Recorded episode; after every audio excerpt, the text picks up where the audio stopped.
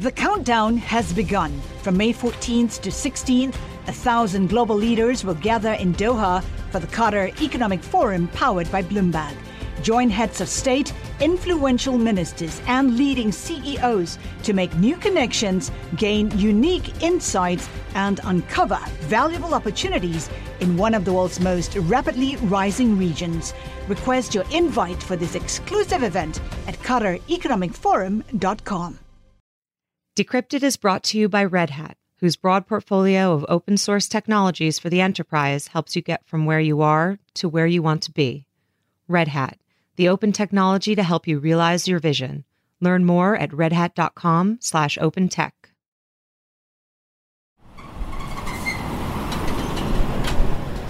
That that truck we call Rosebud, the the red and white one. That's Yeah. in like most of our videos. Um, What's the truck we're riding called? uh, Buster. Buster. Okay. A couple of weeks ago, I went down to South Florida for a road trip in a self driving truck. Y'all ready? Yep.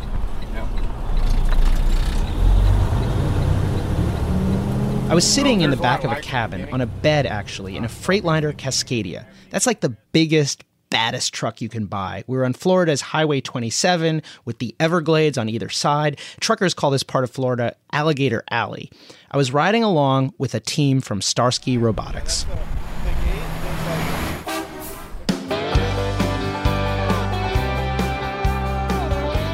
And then the driver, Jeff Runyons, took his hands off the steering wheel and slid his feet off the pedals. My God, this sounds terrifying. And you're on a bed? I mean, are there even seatbelts? No seatbelts. And Brad, I don't know if you realize how big and heavy these trucks are, and they go fast. And all of a sudden, he takes his feet off the pedals, and then a gust of wind hit the truck, and the computer sort of lurched us towards the left lane. It's trying to fight the wind. See, now it's overcorrecting a little bit. It'll Right. come back. I was freaking out, but everybody else in the truck was acting pretty much normal. Maybe they knew something about the airbags in the back of the vehicle that you didn't. There weren't any airbags, but there were algorithms, and those algorithms need a little bit of time to understand the driving conditions on a given day and to figure out just how much to sort of push the steering wheel to fight against the wind. You know how you are in the morning when you, before you have your coffee? Yeah. That's what this guy does.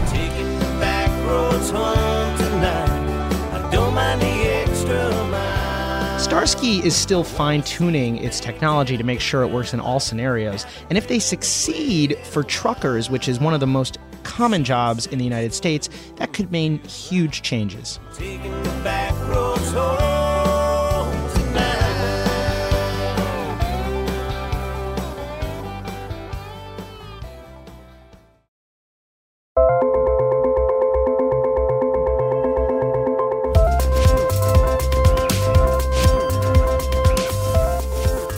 Hi, I'm Brad Stone. And I'm Max Chafkin, and this week on Decrypted, I ride a robot truck from Fort Lauderdale to Tallahassee. From small startups to Silicon Valley's biggest tech companies and the world's largest automakers, there's a race to build the software that could power a future of cars without drivers.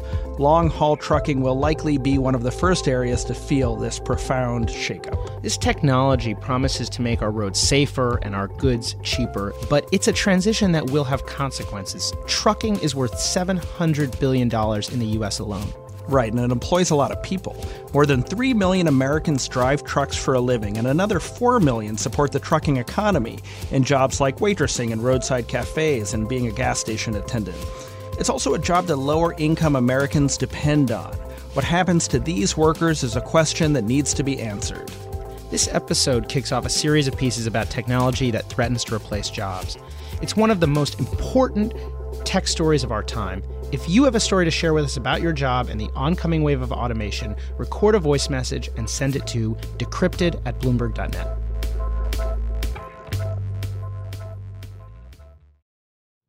So, Max, right now, self driving car research is absolutely dominated by big name companies Google, Uber, Ford, and, and GM, pretty much every Detroit automaker, the Chinese companies. So, how did you find this small startup, Starsky Robotics, and why does a startup even matter right now? Well, it's interesting. I, I got tipped off by one of their investors. Uh, they were backed by uh, Y Combinator. So shortly before demo day, I got tipped off, and people suggest I talk to him.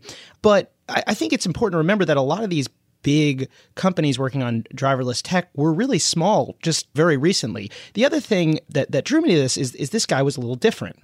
So I went to South Florida to see Starsky's trucks in action. Uh, my name is Stefan Seltz Axmacher, and I'm the CEO and co founder of Starsky Robotics, a self driving truck company. Stefan is Starsky's CEO. I found him interesting partly because of what he's not like. So I didn't go to Stanford. I didn't participate in the 2004 DARPA Grand Challenge. I'm not a Google Xer. Uh, I don't really have any of the credentials of someone who's supposed to be good at this space what interested me about Starsky was the, the, the sort of difference there, and also the fact that they had this different approach, which is that they're planning to use remote control drivers, basically people in call centers who are overseeing trucks. So if you're a truck driver, you don't necessarily have to spend three weeks in a truck, sleeping in your cab, eating truck stop food, talking on a CB radio. You just go to an office, you sit in a desk, you drive a truck for eight hours, and then you go home and see your family. I'm imagining this new new job is a little bit like playing Mario Kart for a living. It actually sounds kind of fun. The other thing is that Starsky, uh, unlike other truck companies, is actually hauling cargo. So while they're collecting data and trying to log all these research miles, like all the other companies, they've also got like a load in the back of the truck that they're getting paid a you know a modest amount of money for. Right, and we should note that many of these other companies have deployed lots of capital to, to this kind of research. Starsky has only raised around $5 million. Uh, is this strategy of using real cargo presenting a different set of challenges, though? Yeah, it sounds easy to run a trucking company, but uh, it's not necessarily. Their their first truck, which they nicknamed Rosebud, broke down even before they could get it out of San Francisco. and what truck. was wrong with Rosebud? Like, well, the like bad alternator or something. So, have you ever bought a truck before? No. N- neither had I. um, that's that's the core problem with Rosebud. Yeah. I bought a I, I bought a truck off an auction site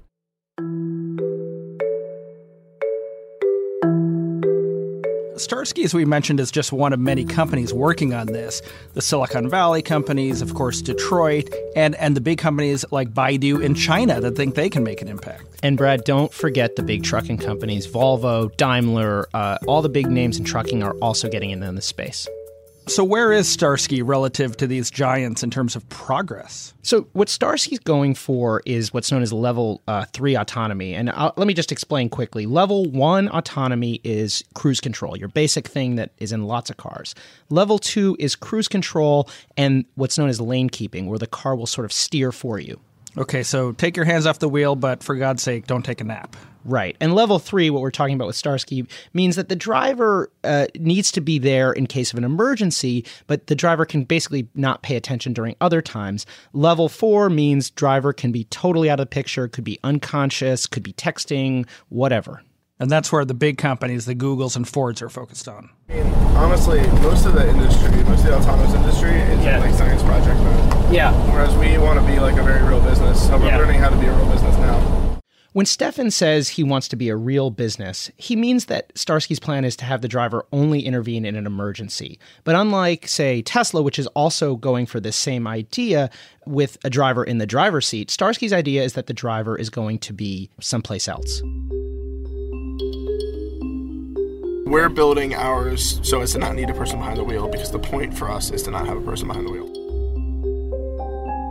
So, this is kind of like the military's use of drone pilots. Yeah, exactly. So Starsky, uh, when they raised their $5 million funding round, they did so thanks to a video that they made where they were remote control driving a truck in a parking lot and it was making a, a sort of pseudo delivery. Their plan, and, and they want to do this by the end of the year, is to have a real delivery with real cargo where they pick up at the port, drive the whole distance, and then drop off, all using teleoperation, using a remote control driver. And would that be the first such achievement of its kind? As far as I know, yes. And and Starsky is actually closer to this milestone than you might think because trucks, unlike say cars, spend most of their time on highways, which is of course the easiest place to do autonomous driving.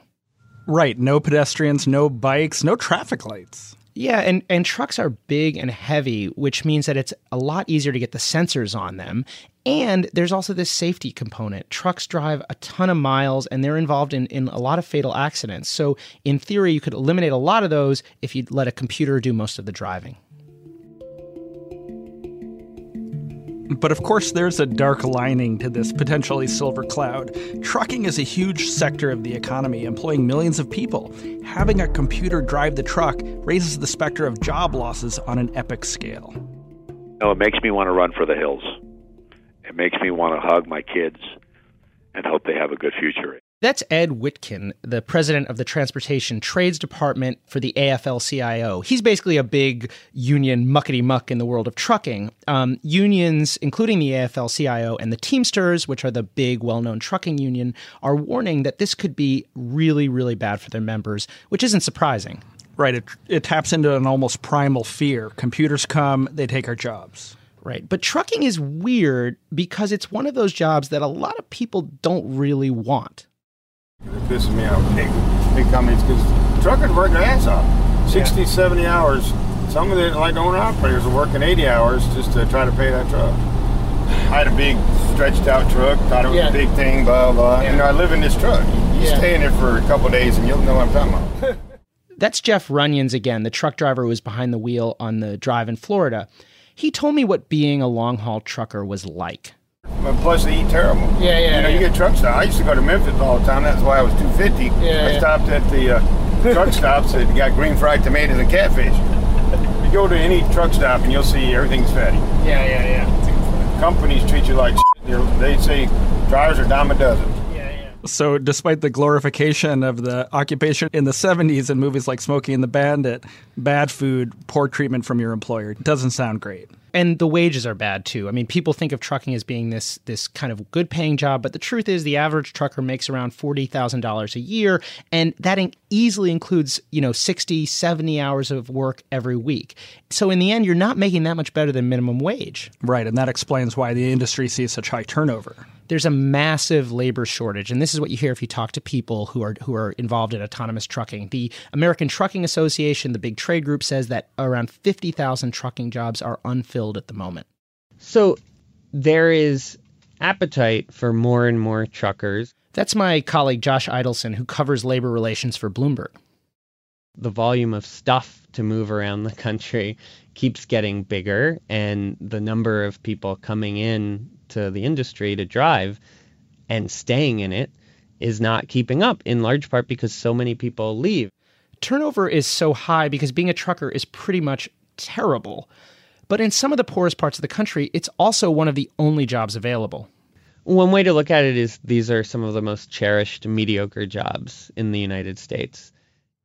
What about military service max? Is that c- comparable? It's yeah, actually, it's it's very comparable. Josh says that um, it's the it's people who are who might enlist in military service that the trucking companies are competing for.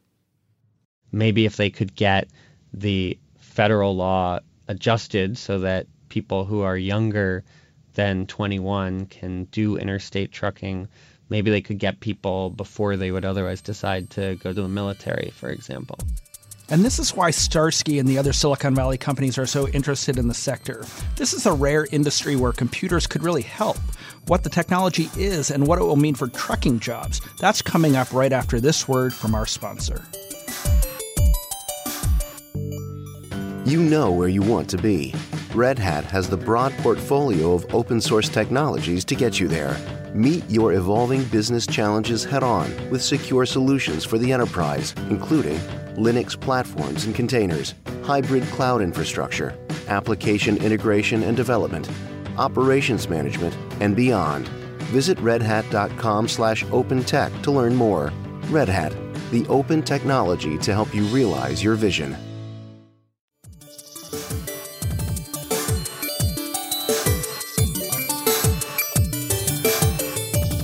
Before the break, Max, you were explaining that even though the trucking industry employs millions of people, it's actually facing a big shortage of workers, and automating the driving process could directly address this. So let's explain what exactly automation involves. Okay, so there are two basic components the, the sensors that are collecting data and the algorithms. So the sensors, they tell the computer where the vehicle is, what's around it, and then the algorithms crunch the data to figure out what it should tell the vehicle to do. Companies that are aiming for the most advanced autonomy use something called LiDAR, which stands for light detection and ranging. Of course, it's somewhat controversial because Uber and Google are now fighting over some intellectual property around LiDAR. Starsky, like Tesla, uses radars and camera. Yeah, it's a lower tech approach, and uh, Stefan laid it out for me during our ride. So, like what we have here in the front are like two automotive grade, really high quality cameras. Yeah. Uh, with high quality lenses. Yeah. Um, that then feed into like our software. Got it. So while we drove, Jeff, the driver, basically kept his hands off the wheel, and, and Kevin Keogh, a Starsky engineer, kept an eye on the systems using a laptop and a tablet that was built into the dashboard. So at the moment, Yeah. um, we have we have map based routes. Got it. We do, but um, at the moment, it relies heavily on the lane markings in front. Got it. it's getting some information from the GPS, but currently, um, it's getting most of its information from the lane markings. So similar to like Tesla autopilot. yeah, that kind of stuff. So the car is basically watching the road through cameras and sensors and trying to stay in the lane the way a real driver would.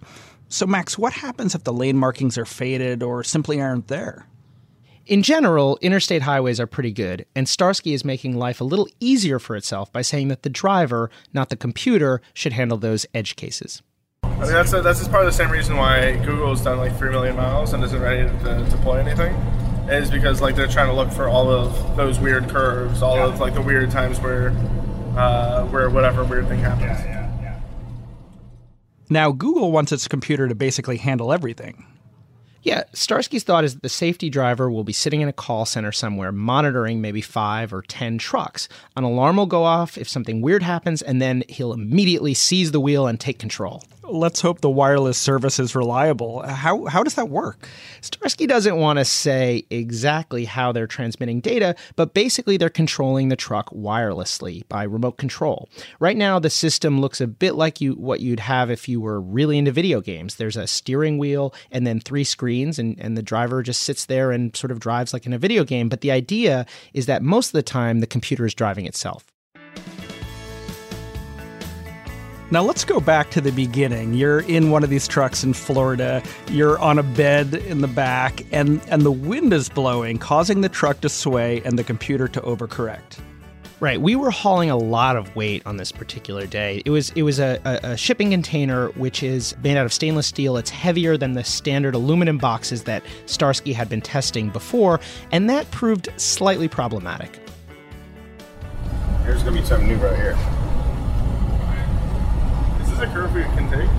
Yeah, no, this curve during the week we were taking it fine. With Yeah, but this, this container, container, it's we'll, heavy. we'll see.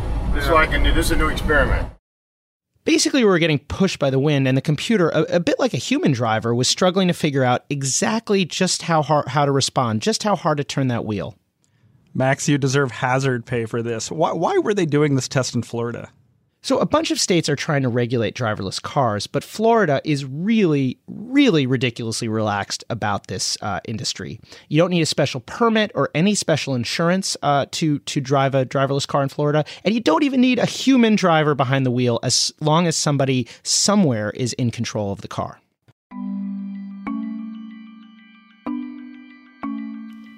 Now, here's the most interesting part it gives us a peek at the future. Maybe robots won't take all our jobs, but it's likely that they replace many jobs, including what we think of as blue collar jobs that involve managing a computer. So I think like humans and technology are probably going to be better than either one al- Yeah, alone, probably forever. That's Stefan again, uh, the Starsky CEO. Starsky brings together these two unlikely groups. Three hundred dollar raw denim jeans, seven dollar lattes. Yeah. Uh, mixed with truck drivers who some of them live in trailers, many of them like they never went to college.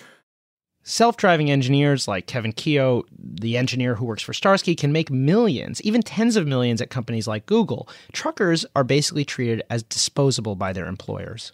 We're we, we're straddling people who thought that Bernie didn't go far enough, and people who didn't think that Trump went far enough. Right. Stefan argues that this is going to be really good for truckers, which I also heard from Jeff, who was our driver for the day. Some people are negative, Yeah, and then some uh, are really interested in the tech behind it. yeah. And then you tell them about how you're gonna make it so they can have 40 hours a week instead of 70 hours a week at the house. You know, instead of being gone all the time, they can make the same amount of money. Yeah, but Jeff, a Starsky driver, isn't exactly an objective source here, is he? No, and it's a real threat that many drivers will get left behind. That's what one driver, Tom George, told my colleague Josh. Even were there not a driver shortage, there would certainly be technology trying to uh, to edge into uh, supplanting a driver. I've been seeing uh, trucking, uh, just truck manufacturing, uh, developing into a you know what I always called trying to engineer the driver out of the truck. So, Max, it's hard to know what the long term impact of artificial intelligence is going to mean for all of us, not just truckers, right? Right, and and there are there are a few different schools of thought, which I, will break down for you quickly. The first is basically that advances in robotics, artificial intelligence, are going to make us more productive, make us superhumans, and and those of us who lose our jobs are going to get even better, more creative, more, more fulfilling jobs. The second idea school of thought is that technology is going to kill so many jobs that it's going to create this permanent underclass where, where you have a bunch of people who can't find anything. And the third school of thought says, ah, this is all hype. Don't pay any attention to it. Yeah, I've also noticed a strain of optimism in Silicon Valley that says the job destruction will be real, but the, the, this this is a natural cycle of the economy, and that it will evolve, and new work that we haven't yet imagined will kind of take care of the disruption. Right, and I think it's important to remember uh, that that for most of the country, this sort of Silicon Valley way of thinking is is not how they see it. They they see this as basically science fiction. Uh, just the other day, uh, Transportation Secretary Elaine Chao told reporters that explaining self driving technology to the public would be one of the biggest hurdles in terms of getting people to adopt it. And even truckers like Tom George, who we just heard from, are convinced they'll be able to drive trucks better than a computer for some time to come that's going to be really, really hard for automation to take over because there's so much interaction that the driver has to be a part of that can't be automated by a computer. So who's going to notice that a strap is loose on your load while you're driving down the road? I don't know that the computer is going to be able to, first of all, notice it. And second of all, how are they going to adjust to it? What are they going to do? And Tom is not wrong. It's true that there are thousands of rare cases, those edge cases, those emergencies, where computers don't work very well and, and, and they may not work well for a long time. Yeah, but that doesn't mean it it's going to take a long time to get to that hybrid stage. And Starsky has a version of this with remote control, but there are others. Otto and another driverless trucking startup called Embark talk about having dr- drivers in the cabs but allowing them to sleep. Peloton, which is another uh, Silicon Valley trucking startup, has a convoy style approach where you could imagine a big line of trucks with one driver just in the very front.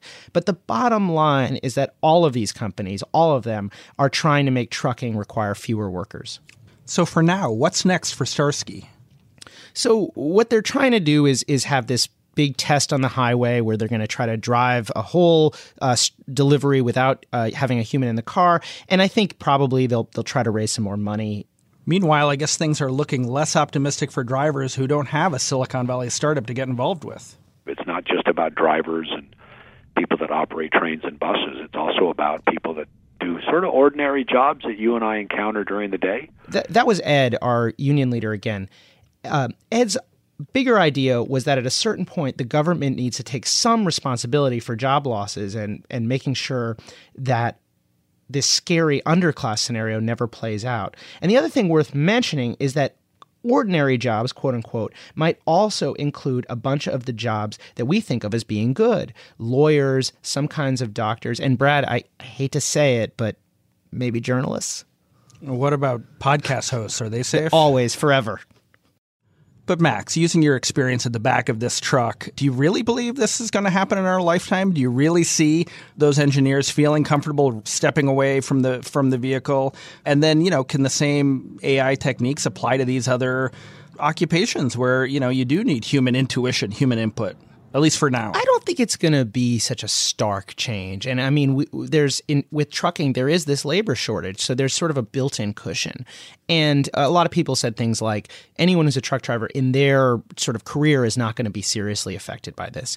I'm not sure how true that is. And I think the other thing that we have to keep in mind is a lot of time these automations don't happen in one big chunk. They happen in sort of small ways that, that affect people's jobs, causing them to make less money. I mean, one type of automation that's pretty underrated is the advent of the automatic transmission, which coincides with the declining wages of trucking. Now that also there were other causes of that, but but one thing it did is make driving a truck easier, which meant that trucking companies could use lower skilled workers it kind of goes along with this notion that AI is this magical thing that doesn't exist, and yet when it does exist, we don't call it AI anymore. We just sort of assume uh, assume that it's there. It's it's machinery. I like the Starsky approach, this melding of AI, telematics, and and then humans, because you know th- this, is the model that we've seen in medicine and in law, really in journalism. Technology not replacing humans, but making them more efficient. Yeah, it strikes me as as as fundamentally like realistic, but also it has a certain humanity to it. And and what I liked about this company, and I think what the companies that succeed in, in, in this world are going to have at least some empathy for the workers who are being affected by by these changes. And and those that are just thinking about this as pure technology, I think are going to run into trouble because because they're not being realistic about how the world actually works. Yeah, the Starsky approach does seem like it's something that um, is a little bit more practical sooner. But of course, I didn't ask you the biggest question. The most important question is what's with the name? Is this a reference to the popular 70s TV show? It is. So Stefan told me that it, he was actually looking for CB radio lingo, so like 10 4, good buddy type, type of things. And I guess Starsky and Hutch was slang, CB slang in the 70s for a team of drivers. So he was thinking that it was going to be like you have a call center for drivers, so it's sort of like a Starsky and Hutch, or maybe a lot of Starskys and a lot of Hutch's Good buddy.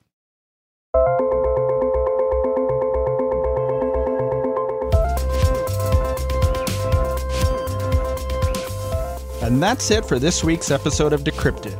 Thanks for listening. We want to hear your stories. Tell us about your job and whether you're worried about technology and automation coming for you. Record a voice message and send it to decrypted at bloomberg.net. Also, I'm on Twitter at Chafkin. And I'm at Brad Stone. If you haven't already, subscribe to our show wherever you get your podcasts. While you're there, please leave us a rating and a review. It really helps more listeners find our show. And by the way, we're trying a new thing on LinkedIn where we give you a behind the scenes look at our episodes each week and a discussion on some of the thornier problems we'll discuss on the show. LinkedIn also has their own tech show called Work in Progress where they talk about the future of work.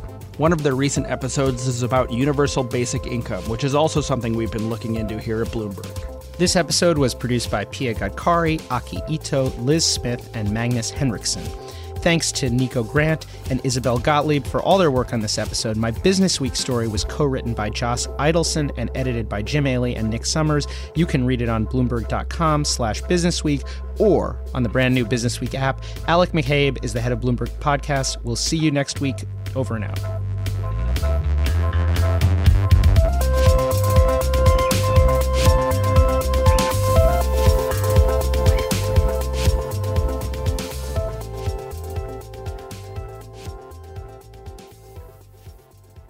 Decrypted is brought to you by Red Hat, whose broad portfolio of open source technologies for the enterprise helps you get from where you are to where you want to be.